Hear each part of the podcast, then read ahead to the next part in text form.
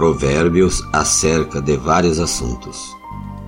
Balança enganosa é abominação para o Senhor, mas o peso justo é o seu prazer. Vindo a soberba, virá também a afronta, mas com os humildes está a sabedoria. A sinceridade do sincero os encaminhará, mas a perversidade dos desleais os destruirá.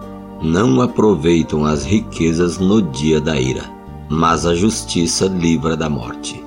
A justiça do sincero endireitará o seu caminho, mas o ímpio, pela sua impiedade, cairá.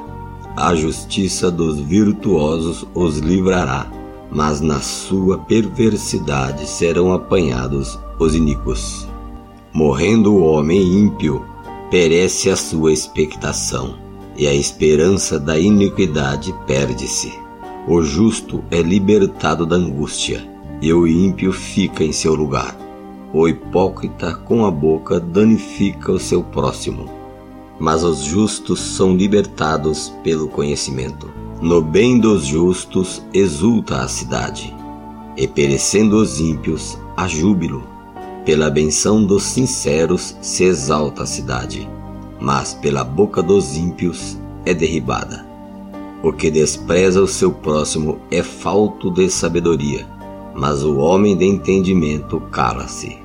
O que anda praguejando descobre o segredo, mas o fiel de espírito encobre o negócio. Não havendo sábia direção, o povo cai mas na multidão de conselheiros há segurança. De certo sofrerá severamente aquele que fica por fiador de estranho, mas o que aborrece a fiança estará seguro. A mulher aprazível guarda a honra, como os violentos guardam as riquezas. O homem benigno faz bem à sua própria alma, mas o cruel perturba a sua própria carne.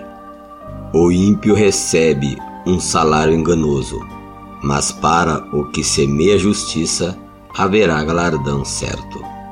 Como a justiça encaminha para a vida, assim o que segue o mal faz isso para sua morte. Abominação para o Senhor são os perversos de coração, mas os que são perfeitos em seu caminho são seu deleite. Ainda que o mal junte mão a mão, não ficará sem castigo, mas a semente dos justos escapará.